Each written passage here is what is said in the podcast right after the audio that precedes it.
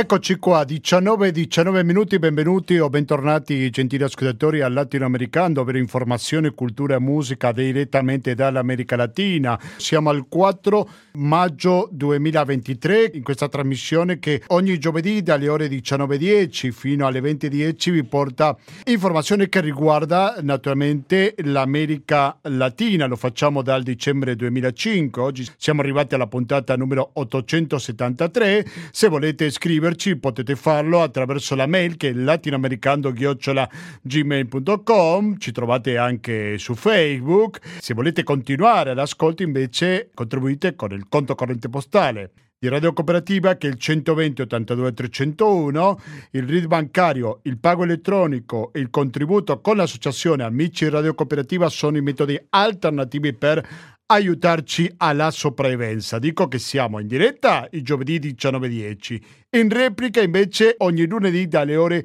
16.25. Oggi sarà una puntata bitematica perché da una parte ci concentreremo sul Brasile perché questa settimana la casa dell'ex presidente brasiliano Jair Bolsonaro è stata perquisita per un scandalo che puntini sospensivi, fra poco scoprirete di cosa si tratta, con un collegamento che facciamo con Minas Gerais. Questo sarà il primo degli argomenti, ma anche parleremo su una discussa riforma dell'istruzione in Brasile, quindi una riforma che ha dato tante polemiche e fra poco scoprirete di cosa si tratta.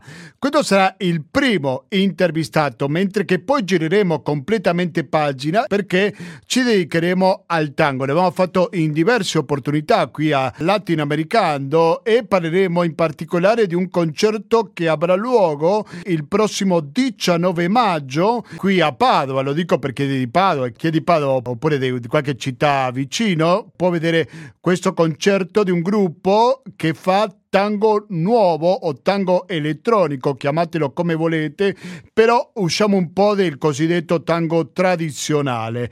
Credo che una musica sicuramente che vale la pena che venga conosciuto. Quindi questo sarà il 19 maggio e noi qui al Latinoamericano avremo in esclusiva la testimonianza del creatore di questa band che si chiama Tanghetto, che sicuramente ha cambiato molto il tango, però che comunque convive pacificamente, per così dire, con il tango tradizionale. Non è che perché appare il tango nuovo questo sostituisce il tango tradizionale. Per questo, meglio che lo spieghi io, e se continuate all'ascolto del latinoamericano capirete meglio di cosa sto parlando. Ovviamente che fra la tanta musica che avevamo da scegliere, eh, non potevamo non scegliere la musica di Tanghetto. Adesso sentiremo la musica di Tanghetto. Ma voi continuate all'ascolto della cooperativa perché subito dopo sentiremo un collegamento con il Brasile. Prima di passare al Brasile, due informazioni che raccontiamo brevemente. Da una parte la notizia più importante dello scorso fine settimana in America Latina riguarda il Paraguay. C'è stata la vittoria del partito, una nuova vittoria del partito Colorado, tradizionale partito del Paraguay che ha vinto con il 42.93% contro Alegre, contro l'altro candidato che ha ottenuto soltanto il 27.52%, quindi una lunga dinastia strategia di questo partito che continua a controllare il paese. Quindi quasi un partito stato, credo così possiamo chiamarlo, mentre che dall'altra parte un'altra riflessione più che notizie direi è la situazione dei giornalisti in Messico perché ieri è stata la giornata mondiale per la libertà di stampa e va ricordato che il Messico è il paese con la maggior quantità di giornalisti uccisi al mondo, paesi in guerra compresi. Su questo c'è l'articolo di Marina Forti, lo potete trovare su Internazionale, come resistono i giornalisti nel paese più pericoloso del mondo.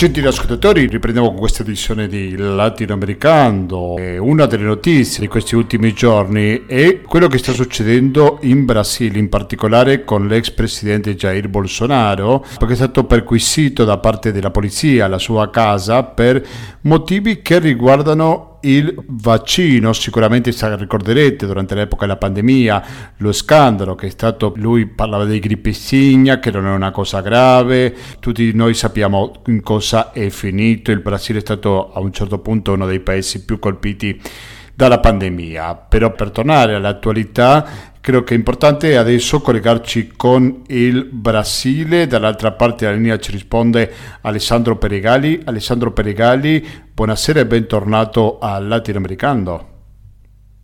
Buonasera a tutte e tutti gli ascoltatori di, di, Radio Cooperativa e buonasera a te Gustavo. Grazie mille per la tua disponibilità. Alessandro Peregali insegna all'Università Federale di Juiz de, de, de Fora, nello stato di Minas Gerais, luogo dove ci siamo collegati adesso. Insegna storia contemporanea e storia dell'America Latina. E Alessandro, prima di tutto vorrei chiederti di cosa si tratta questa accusa, questa indagine da parte della giustizia, si aspettava, non si aspettava, è stato un fulmine a ciel sereno Cosa è successo Alessandro? Eh, allora sì, eh, in realtà eh, non è un fulmine a ciel sereno perché eh, da quando Bolsonaro poche settimane fa è tornato, è tornato in Brasile dal suo esilio d'Orlando, ehm, era evidente a tutti che ci sarebbero stati dei movimenti eh, in funzione di eh, perlomeno ottenere la sua illeggibilità nelle, elezioni, nelle prossime elezioni federali del 2026, ma eventualmente eh, è nell'aria la possibilità eh, che eh, lo stesso Bolsonaro possa essere incriminato e addirittura preso, eh, arrestato e detenuto per alcuni, per alcuni, dei gravi crimini che ha commesso eh, durante il suo mandato come Presidente della Repubblica. Proprio perché Bolsonaro non si è rieletto come Presidente della Repubblica e, ehm, e non, non, si è candidato allo stesso tempo, perché ovviamente non poteva candidarsi in altre cariche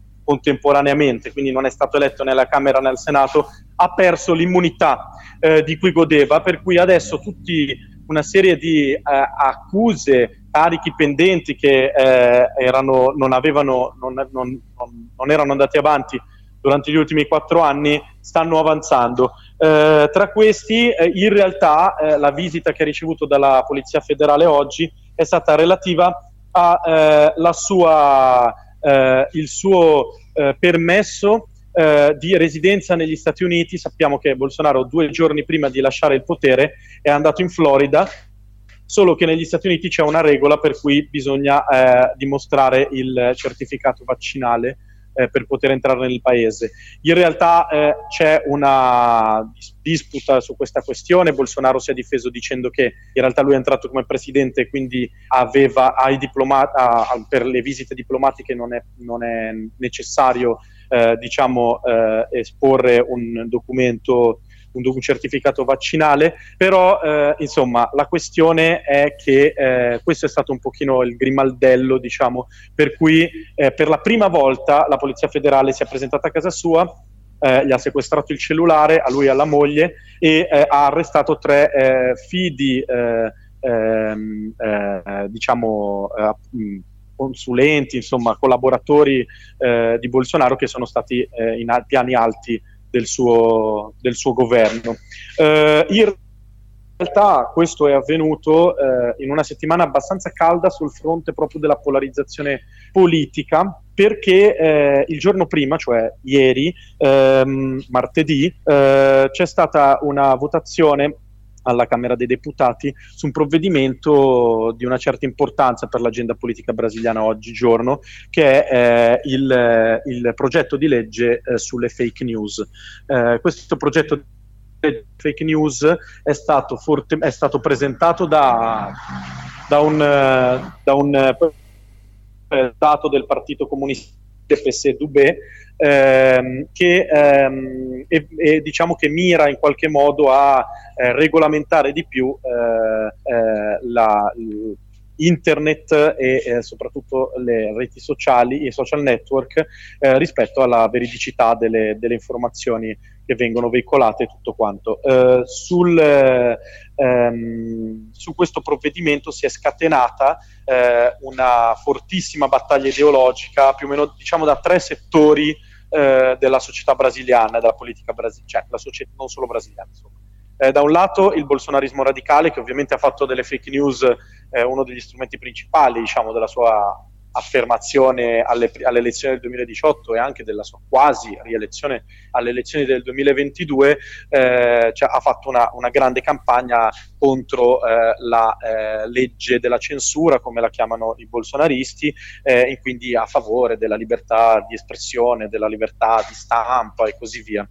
Ehm, come era altamente prevedibile, ma eh, questo eh, in qualche modo eh, è sintomatico, il fatto che nell'ultima settimana siano riusciti in qualche modo a dominare i social, eh, dopo un periodo, noi sappiamo che na, ne, durante la pandemia, soprattutto nella campagna per il secondo turno, eh, la sinistra, il fronte diciamo, che appoggiava Lula era riuscito a compensare questo storico svantaggio diciamo, nella gestione delle, eh, de, delle, de, de, delle, catene di messaggi, delle reti sociali, della, della, della narrativa eh, online, eh, però dopo le elezioni la, la, la, sinistra diciamo, si è un po' seduta e la, eh, il bolsonarismo ha ripreso quota in termini proprio di, eh, eh, veicol- veicolare una propria narrativa su determinate questioni. Quindi vabbè, loro eh, ovviamente si sono mossi con tutto, ma... Eh, ci sono stati beh, eh, un settore che è tendenzialmente favorevole al bolsonarismo, ma non è sempre associabile al bolsonarismo radicale, che sono le chiese evangeliche, eh, si sono mosse anche loro contro questa legge, non tanto per difendere le questioni ideologiche del bolsonarismo, ma perché eh, questa legge eh, in qualche modo tutela, ha degli articoli, almeno nella sua versione originaria, anche perché adesso è stata molto modificata proprio per provare a ottenere un, un consenso al Parlamento, aveva delle, degli articoli che in qualche modo eh, impedivano di veicolare informazioni, magari, cioè frasi magari presenti nella Bibbia, per dire, ma eh, eh, diciamo eh, usate, strumentalizzate eh, in funzione anti-LGBT o in funzione misogena per riaffermare la superiorità dell'uomo sulla donna e così via. E in ultimo, il terzo settore, forse il, sicuramente il più importante di tutti questi, è, è il settore delle big, eh, delle, delle, del high tech, insomma, eh, Google, Facebook.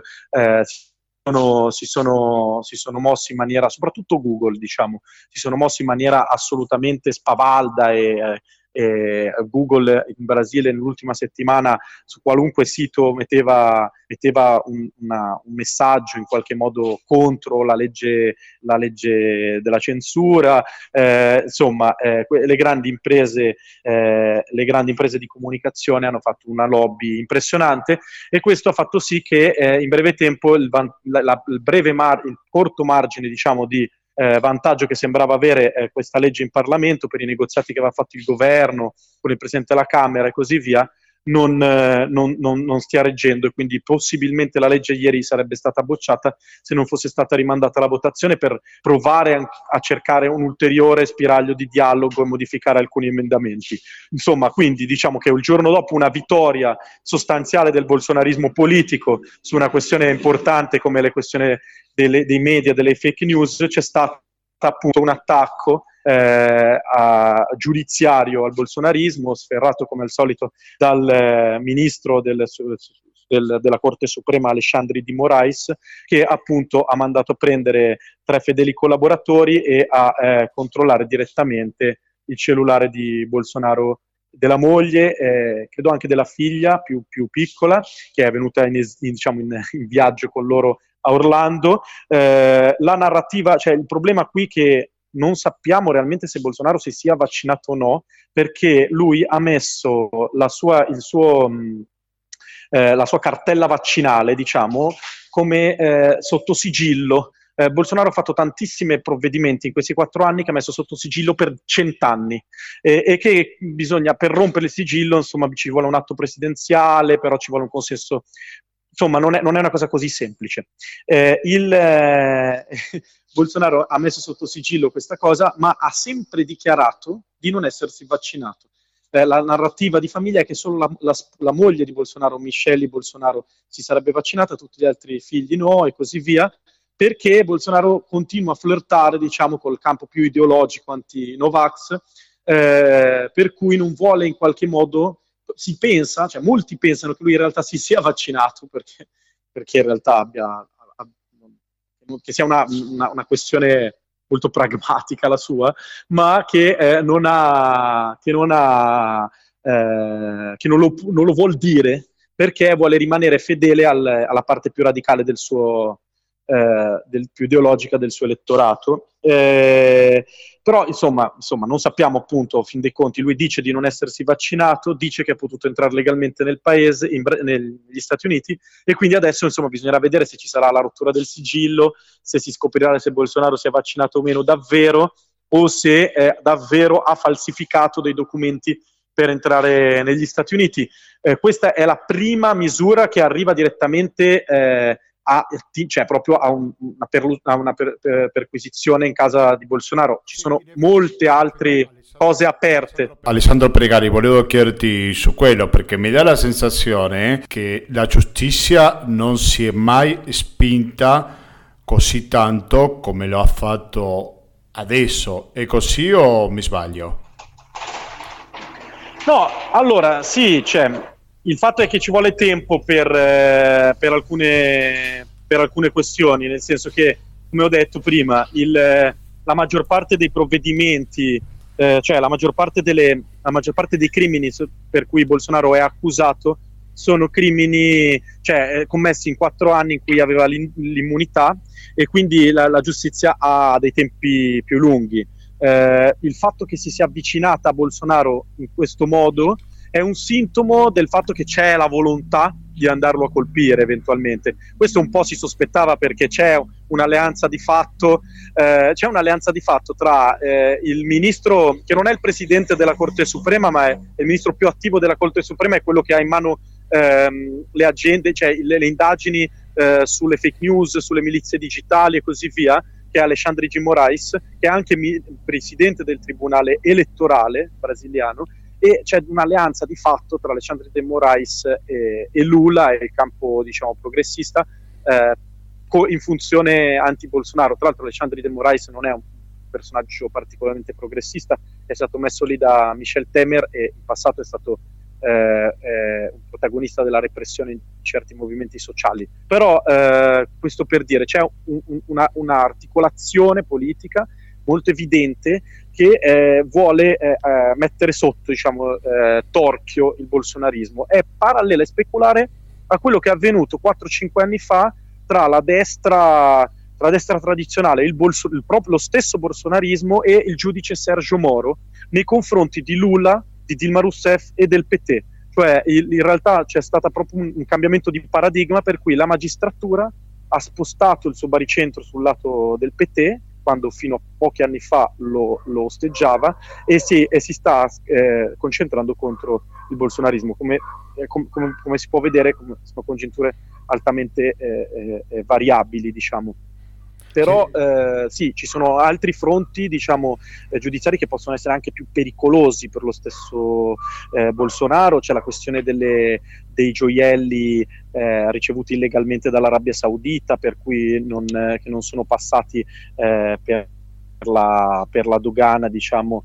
eh, sono, insomma, sono passati eh, di, forma, di, forma, illegale e, e, e, a titolo personale a Bolsonaro quando si riceve un, un, un, uh, un, regalo in quanto capo di Stato dovrebbero rimanere, dovrebbero essere registrati e rimanere diciamo, in, di proprietà della Presidenza della Repubblica.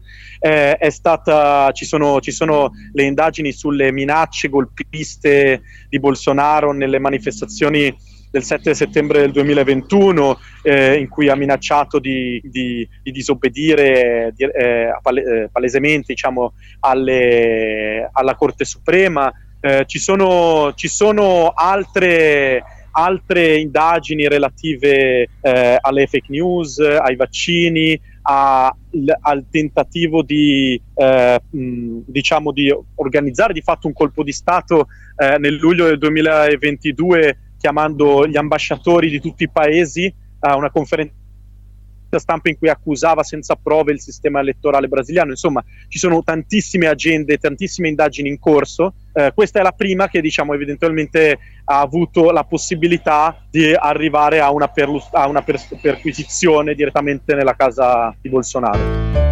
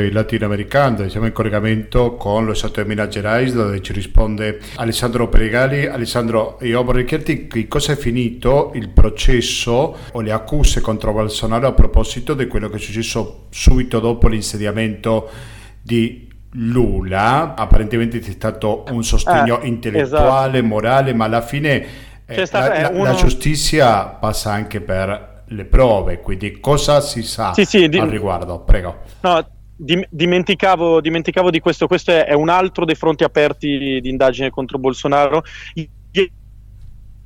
Ah, eh, la questione è la, la, quello che so io, che non è che sono interessato particolarmente alla questione giudiziaria, è che hanno preso una, un, un tweet di Bolsonaro subito prima dell'8 gennaio in cui, in cui accusava il, cioè in cui era esplicito sulla questione del fatto che l'elezione fosse stata, eh, fosse stata rubata e manipolata dal Tribunale Supremo Elettorale. Di fatto eh, Bolsonaro è stato più attento di Trump su questa questione, cioè eh, Bolsonaro ha cercato di mandare in avanscoperta eh, eh i suoi diciamo, quadri, i quadri bassi e intermedi del, del bolsonarismo, ma ha mantenuto tendenzialmente i leader eh, al riparo da possibili incriminazioni di questo tipo. Quindi eh, non ci sono delle, delle, dichiarazioni interviste di Bolsonaro in cui dice apertamente ci sono stati dei brogli e l'elezione è stata rubata.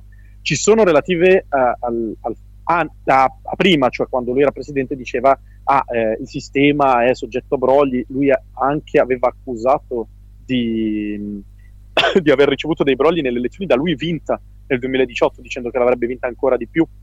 Ma insomma, rispetto al 2022 non, so, non, ha lasciato prove, meno quel tweet in cui lui, quando è stato chiamato a deporre, ha detto fondamentalmente che era sotto effetto di farmaci e che quindi, e l'ha cancellato subito e che quindi non, non era capace di intendere di volere, insomma, un'argomentazione abbastanza ridicola.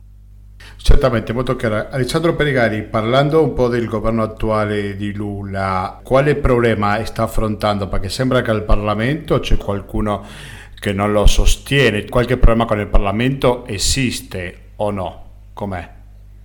Sì, no, no, non solo nel Parlamento, eh, però sì, no, come, come, come, si sa, diciamo, eh, Lula ha vinto di strettissimo margine l'elezione presidenziale ma eh, la destra è uscita rafforzatissima sul piano parlamentare eh, e anche negli, nelle elezioni dei vari stati e così via. Eh, normalmente succede qualcuna cosa in Brasile che è un tipo di, ehm, ne- cioè, di negoziato, di articolazione tra, tra, il, tra il, l'esecutivo e il, il, legislativo tale per cui molti eh, deputati e senatori cambiano di bandiera, cambiano di fronte in base alla congiuntura e tendono a posizionarsi a favore del governo, anche se in campagna elettorale si erano schierati contro.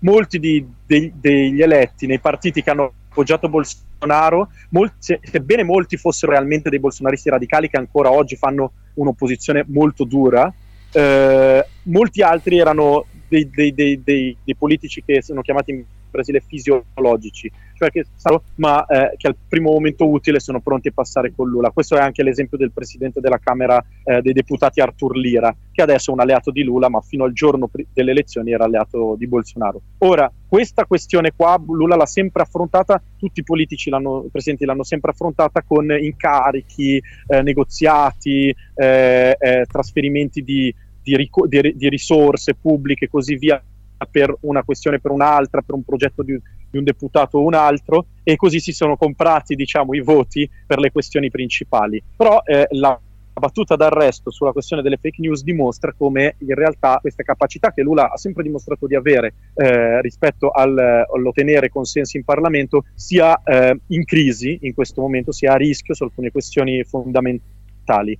Eh, in realtà il problema di Lula non è eh, solamente eh, in Parlamento. Eh, Lula ha in questo momento due grandissime eh, gatte da pelare. Uh, una eh, è, potremmo dire, la questione dell'austerità, cioè la questione della politica eh, fiscale e della politica eh, economica in generale del governo, del governo, del governo Lula. Eh, perché? Perché il governo Lula ha promesso in campagna elettorale eh, alcune cose, alcune tra l'altro le sta realizzando appena, appena ehm, eh, annullato diciamo, le, la, la, la, tassa, tassa, le tasse sul, eh, sui redditi inferiori a 5.000 reais, approssimativamente 1.000 euro ma, al mese, ma ehm, ha, eh, ha, grandi difficoltà a portare avanti una politica economica di tipo espansivo che possa in qualche modo eh, dare una, una, un, un, piccolo miglioramento alle condizioni tragiche eh, diciamo di povertà e di miseria che sono che, ci sono sempre state in Brasile, ma che sono aumentate molto negli ultimi anni, eh, perché eh, fondamentalmente, questo è un tema che in Italia è ampiamente conosciuto, ci sono, eh, potremmo dire, i, i diktat dell'austerity, della troika. La troika in Brasile è fondamentalmente la propria banca centrale brasiliana che eh, con una riforma del governo Temer ehm, ha eh, ricevuto costituzionalmente un, l'autonomia sappiamo che è uno dei grandi presupposti, grandi mh, eh, diciamo, eh, politiche centrali del neoliberalismo è quello di eh, qual- da- dare l'autonomia al ban- alla banca centrale per evitare che, fosse, che, sia condizionabile da governi politici. In realtà, eh, cioè, eh, in realtà questo problema è più spinoso nel senso che eh, lo stesso Lula nei due, go- nei due governi precedenti ha sempre avuto delle, prospe- delle politiche molto soft in termini macroeconomiche ha sempre avuto delle, delle, politiche di enorme responsabilità fiscale rispetto al debito pubblico, ha, eh, ha, sempre rispettato tutti i diktat dei mercati finanziari, ossia Lula non è uno che ha eh, in qualche modo eh, eh sferrato una lotta, diciamo, eh, rispetto eh, all'assetto economico del Brasile, rispetto all'ordine neoliberale. Oggi Lula sembra più critico rispetto a come era nei due, nei due mandati precedenti e ha una un conflitto permanente con il presidente del Banco Centrale. In Brasile centrale, eh, la banca centrale è quella che elargisce i, i prestiti, i tassi, i tassi di interesse più alti del mondo probabilmente in questo momento. Eh, eh, cioè, se, se, che, che, diciamo così, eh, per dirla in maniere povere, se un cittadino brasiliano deve fare un mutuo per la casa, il tasso di interesse è di quasi il 14%. Eh, il, ehm, il, ehm, adesso Lula sta facendo questa grande campagna contro il presidente de- della banca centrale, in qualche modo criticando il fatto che la banca centrale sia autonoma e così via. Allo stesso tempo il ministro dell'economia di Lula, che è sempre del PT, che è Fernando Haddad, l'ex candidato presidenziale del 2018, sta facendo una politica di deficit bassissima che, eh, che rende completamente impossibile qualunque tipo di eh, prospettiva, diciamo, di eh, espansiva dell'economia, di crescita o anche solo di eh, piani sociali universali e così via, eh, o, eh, o che, che, renderebbe, diciamo, che eh, obbligherebbe a scambiare per alcune politiche sociali per le fasce più popolari una, con una riduzione ulteriore, per esempio, della salute, della sanità e dell'educazione. Quindi voglio dire, sembra un po' che stiano giocando a, eh, cioè, a, al gioco delle parti, cioè chi dentro il governo eh, deve alzare la voce eh, per diciamo, eh, dare, vendere ai media una, una, una, eh, un conflitto politico contro il neoliberismo, contro eh, i mercati finanziari e così via, che è Lula e lo fa in maniera, simbolica, cioè in maniera che dichiarata, diciamo, con delle dichiarazioni, e allo stesso tempo chi gestisce in basso la politica economica reale, sempre dello stesso partito e sempre della stessa coalizione, in realtà lo fa eh, in funzione, eh, cioè in stretto accordo con eh, eh, eh i diktat dei mercati finanziari. Allo stesso tempo, Lula ha un'altra gatta da pelare, che è la questione che è dentro il suo stesso elettorato, che è la questione del, le, della scuola. E, e, ehm, il, eh, la, la, la, questione della scuola è che eh, c'è una riforma in corso in Brasile che è eh, la riforma della nuova scuola media. La scuola media è di fatto la scuola superiore in Italia, eh, gli ultimi tre anni delle superiori, diciamo. Eh, è una riforma che è stata approvata nel governo Temer, ma che è stata preparata eh, dai governi Dilma e, e, e Lula e Dilma, l'ultimo governo Lula e il governo Dilma, e i governi Dilma, e che è una riforma che in qualche modo distrugge ulteriormente la, la, la scuola pubblica. Adesso per farla breve, eh, tanto eh, gli, cioè, i, i, tendenzialmente i professori di scuola sono un elettorato favorevole al governo Lula, ma anche i giovani studenti eh, sono un elettorato favorevole al governo Lula, un elettorato che non ha vissuto però i benefici diciamo, sociali del periodo precedente e che eh, oggi eh, cioè che quindi non ha una stretta eh, rapporto di fedeltà con il governo Lula dal punto di vista ideologico. Eh, tra gli studenti e anche tra molti professori c'è molto scontento per questa riforma.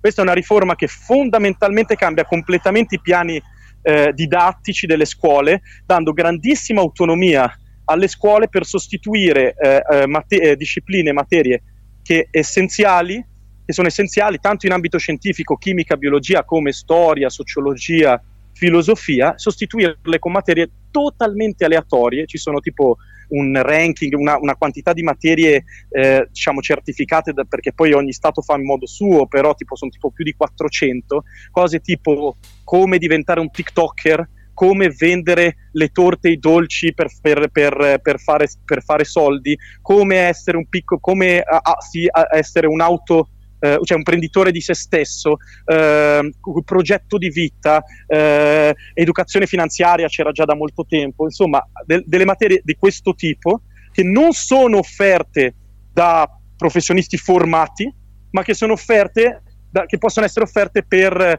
eh, notorio sapere, cioè da chiunque eh, sia chiamato eh, direttamente dal direttore della scuola. Questo distrugge la categoria docente, che magari passa, cioè, si prepara per dei concorsi per non, cioè, non avendo poter, possibilità di accesso di fatto a, a, eh, a, a mm, cioè, non avendo poi possibilità di accesso al lavoro perché sono sostituiti da magari eh, persone aleatorie chiamate da, da, dalle stesse banche e fondazioni che appoggiano questa riforma. Insomma, un, un disastro. Questa riforma è stata, sta, sta venendo implementata ora, in questo periodo, e eh, di fronte a com- prime manifestazioni studentesche, alcuni scioperi che ci sono stati tra i professori, è stata in questo momento sospesa per due mesi e in realtà sembra che non ci sia la volontà realmente di eh, abrogarla, ma semplicemente di darle una pennellata, un pochino di decenza per mandare diciamo, avanti il succo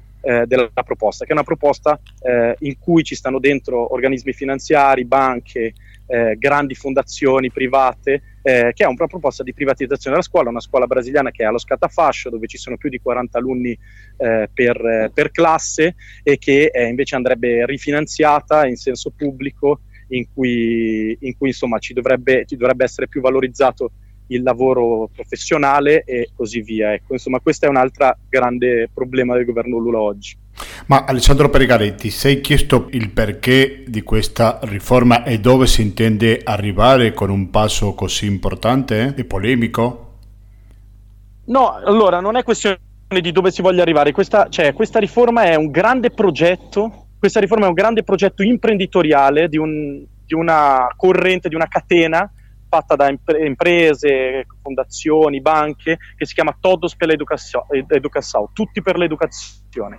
Questa, questa, grande corrente sta facendo lobbying su tutti i governi federali dal secondo governo Lula in poi e eh, in qualche modo propone eh, diciamo, finanziamenti privati per un, un, certo numero di politiche e così via, ma eh, in cambio di una gestione fondamentalmente della proposta formativa. La proposta formativa, qual, qual è l'obiettivo di queste imprese? È educare eh, i, eh, gli alunni qualche modo gli, i lavoratori del futuro, sappiamo che la scuola forma i lavoratori del futuro, a eh, eh, condizioni, eh, prospettive anche mentali, soggettive di eh, disposizione a eh, qualunque tipo di precarietà, flessibilità e eh, autoimprenditorismo e invece sempre meno, dando sempre meno spazio a, a discipline diciamo in qualche modo critiche rispetto alla società o anche cioè, saperi che sono tradizionalmente eh, considerati come formativi rispetto, rispetto, a anche aspetti basici, cioè in Brasile c'è un, un paese dove molta gente è terrapianista,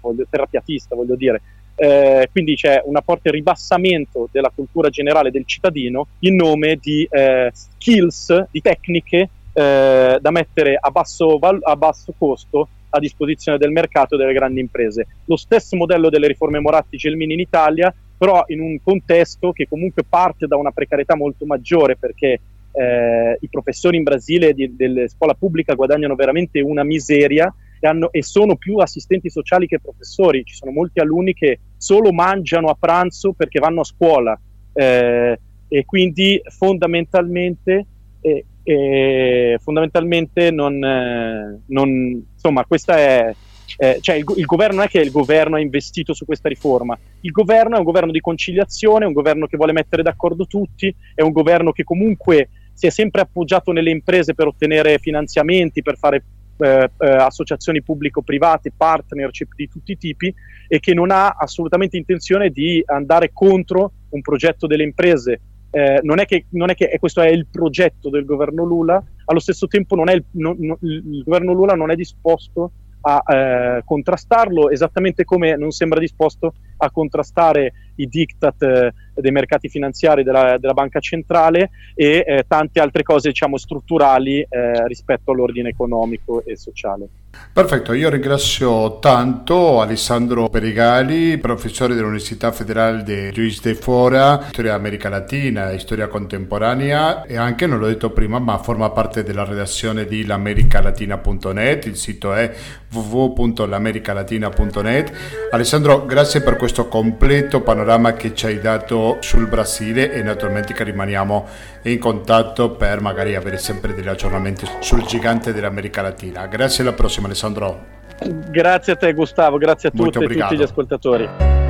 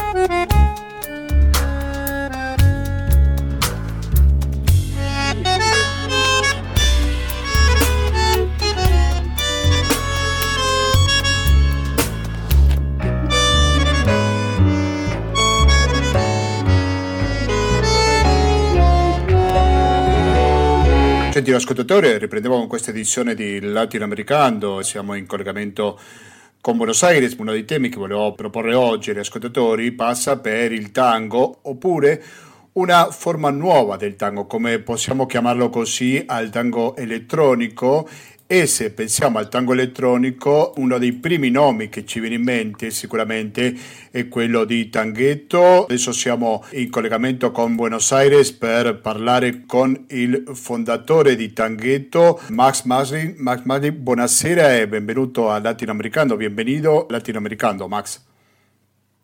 Buonasera, ¿qué tal? ¿Cómo estás? Muy bien, muchas gracias. ¿Podrías contarnos cuál es el programa, lo que tienen en mente hacer en Europa? Porque ustedes están llegando ahora en un par de semanas, pero ¿qué es lo che tienen in programma? Adesso ci puoi raccontare per piacere cosa è che avete in mente? Voi siete fra una decina di giorni arrivati in Europa, ma qual è il programma che avete? Bueno, estamos continuando con una gira que empezamos el año pasado de promoción de nuestros dos últimos discos. Noi andiamo avanti con il nostro tour promozionando i nostri nuovi dischi. que vamos a estar haciendo en estas fechas. El año pasado hicimos 35 fechas in differenti luoghi. L'anno scorso abbiamo fatto 35 date diverse nel nostro tour. E poi ci sono le date che faremo anche Polonia. in Italia, in Germania e in Polonia. Corretto? Da 20 anni che siete con questo gruppo, giusto? Sì, así es. Hace 20 años que empezamos. Da 20 anni che siamo partiti. Il primo disco si chiamava Emigrante. Là abbiamo iniziato, abbiamo iniziato a toccare nel Mondiale di Buenos Aires e poco tempo dopo abbiamo iniziato del tour in Europa, anche in Italia e in Francia e diversi paesi europei. Il tango elettronico in questi 20 anni si cambiò algo? Come è cambiato il tango elettronico in questi 20 anni? Si è cambiato qualcosa? Bueno, con respecto a Tangueto, cambió de que tenemos una versatilidad importante. Tangueto no abbiamo cambiato. elettronica, sino che hacemos todo tipo de tango. Non soltanto il tango elettronico, ma anche altri tipi di tango. Temas más conocidos. Poi los, interpretiamo dei tanghi più conosciuti. Il tango elettronico quizás empezó siendo como algo diferente a lo che si considerava tango, hoy es parte del tango. Prima si considerava il tango elettronico qualcosa di differente, oggi si considera una parte più del tango. También otros grupos del mismo estilo musical. ¿Una especie de rechazo como había pasado con Piazzolla o fue una aceptación sin grandes problemas? Come è stato accettato il tango elettronico in Argentina? È stata un'accettazione subito oppure è stato qualche rifiuto come era successo tanti anni fa con Astor Piazzolla? Mira, tuvimos un poco de las dos cosas. Abbiamo avuto le due reazioni. Quando salió nuestro primer disco, ya nos invitaron rápidamente. All'inizio ci hanno invitato anche al Mondiale di Tango. Tango de Buenos Aires, o sea, una aceptación. Ci hanno accettato subito. De, il mondo del tango argentino. Però después con el éxito... Ma dopo, con il grande successo che abbiamo avuto all'inizio, eh, c'è stata una resistenza da parte dei tangheri più tradizionali. Non potevano invadere il tango tradizionale. Il tradizionale ellos sentían que era loro sentivano che, che il tango elettronico poteva colpire il tango tradizionale. Ma in realtà così esistono entrambi i tanghi, sia il tradizionale che il nuovo. Elettronico en las milongas. Come si inserisce il tango elettronico nelle sale dove si balla il tango? Mira, nosotros empezamos tocando en las milongas. Noi abbiamo iniziato a suonare le milonghe, come Canin, la viruta, Canin. Che è una milonga tradizionale. Sono milonghe tradizionali. E fíjate, ora una settimana tocamos en el Marabù. E dopo una settimana fa abbiamo toccato al Marabù, che è un'altra milonga molto tradizionale. In Buenos Aires, in milongas este, alternativas o más modernas. E poi tocchiamo anche in altre milonghe più alternative, moderne. In quel senso ci è andato molto bene. A volte c'è gente che pensa che il tango elettronico si può ballare, invece sì si può ballare. Il elettronico lavora, corretto? Fate niente di tango tradizionale sotto Niente tradizionale fate? Nosotros hacemos también temas tradizionali. Noi pure facciamo tango tradizionali. Il tema Bahia Blanca. Abbiamo una versione di Bahia Blanca che l'avevamo ascoltato prima. De, del mundo, o sea, muchas milongas del mundo. Abbiamo. Y también tenemos versiones de danzarín. Abbiamo versioni di danzarín. El huracán. Tenemos Huracán. versión de Gallo Ciego, o sea, tenemos varios Ciego, quindi tradicionales diverse en versioni di nuestros tradizionali. Quería preguntar cómo viene formada esta banda. ¿Cómo es composta? Los instrumentos. Questo gruppo. Bueno, nosotros tenemos una formación que diferente para tocar en teatros y en milongas. Noi abbiamo una- ¿no? un gruppo diverso per In toccare milonga nei somos teatri e nelle trio. milonghe. Y lo que hacemos es que hay eh, percusión, Noi abbiamo la percussione, y piano, que es lo que me encargo il yo, pianoforte, y también está el bandoneón. il bandoneon O pure. sea, hay cuatro instrumentos. Ci sono quattro strumenti. músicos. ¿Por qué el Músico. nombre Tanghetto, que es un nombre muy italiano? ¿Por qué el nombre Tanghetto, que es un nombre così italiano, si es que con GH es doppia T? Mira, cuando estaba haciendo la gira en Estados Unidos. Quando noi facevamo un tour negli Stati Uniti, Tanghetto, suena ci italiano. hanno detto, ah, Tanghetto, digo, "Mirá, sembra italiano il La nome. palabra no es la palabra italiana, por más que suena así. Ma non è italiano, che anche la se si assomiglia. Y ghetto. È la miscela fra tango relacionado a los argentinos e il que ghetto vivían fuera che riguardava gli argentini che abitavano fuori dal paese. Conoscevo argentini che abitavano in Germania. Dappertutto esistono questi ghetti del tango. Quando la gente si riunisce a sentire tango.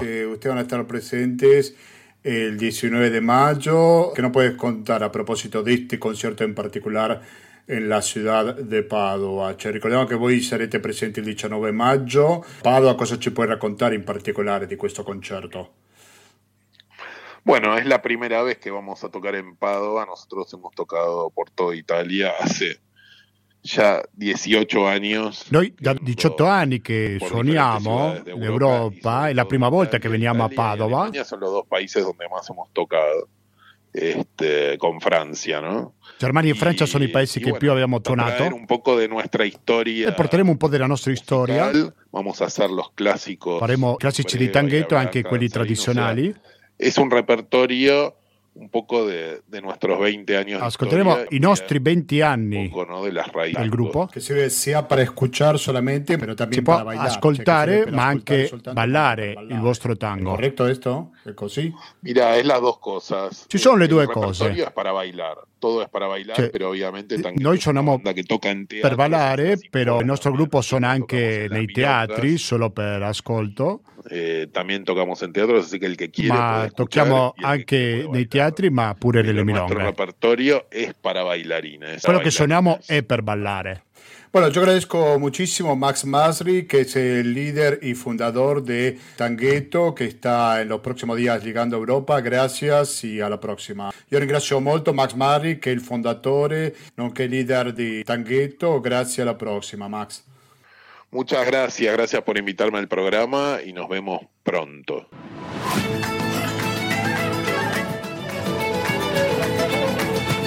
Abbiamo appena finito di ascoltare questa intervista con Max Masri del gruppo Tanghetto. Come avevo detto prima, suonerà il 19 maggio a Padova. Prima della Milonga ci sarà alle 20.30, alle 21.30 una lezione di tango nuovo con i maestri Silvia Solano e Stefano Gambarotto delle scuole studio tango Gambarotto Solano. E poi alle 21.30 ci sarà la Milonga di G. Lombre, Ombretta Maldini, il suo nome. Spesso fa sentire questo tango un po' diverso al tradizionale. Poi alle 22.30 ci sarà il concerto Balabi di Tanghetto. Durante il concerto ci sarà l'esibizione dei maestri Silvia e Stefano. Ya salimos adelante, ya no le den mente y abrazo para toda mi gente.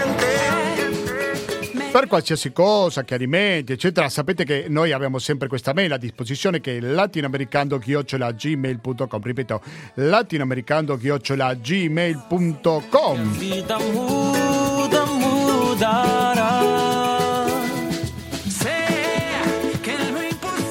Abbiamo sforato un po', lo ammetto, ci siamo permessi di fare questo per il semplice motivo che fra poco ci sarà un intervallo musicale che andrà avanti fino alle 21.30, dopodiché sarà il momento di ascoltare musica e cultura che andrà avanti fino alla mezzanotte. Sentiremo musica cultura, sentiremo tante trasmissioni domani, tutti gli altri giorni perché non abbiamo pubblicità e perché abbiamo il RID bancario, il pago elettronico, il contributo con l'associazione Amici Radio Cooperativa e naturalmente il tradizionale ma sempre funzionante conto corrente postale che è il 120 82 301.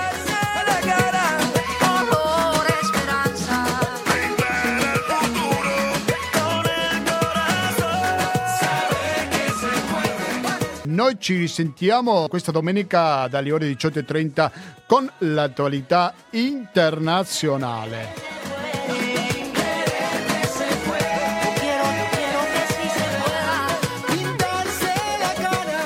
Continuate l'ascolto di Radio Cooperativa attraverso il www.radiocooperativa.org per ascoltarci con un'ottima qualità audio in streaming oppure sempre attraverso il tradizionale 92.7 MHz per il Veneto in genere.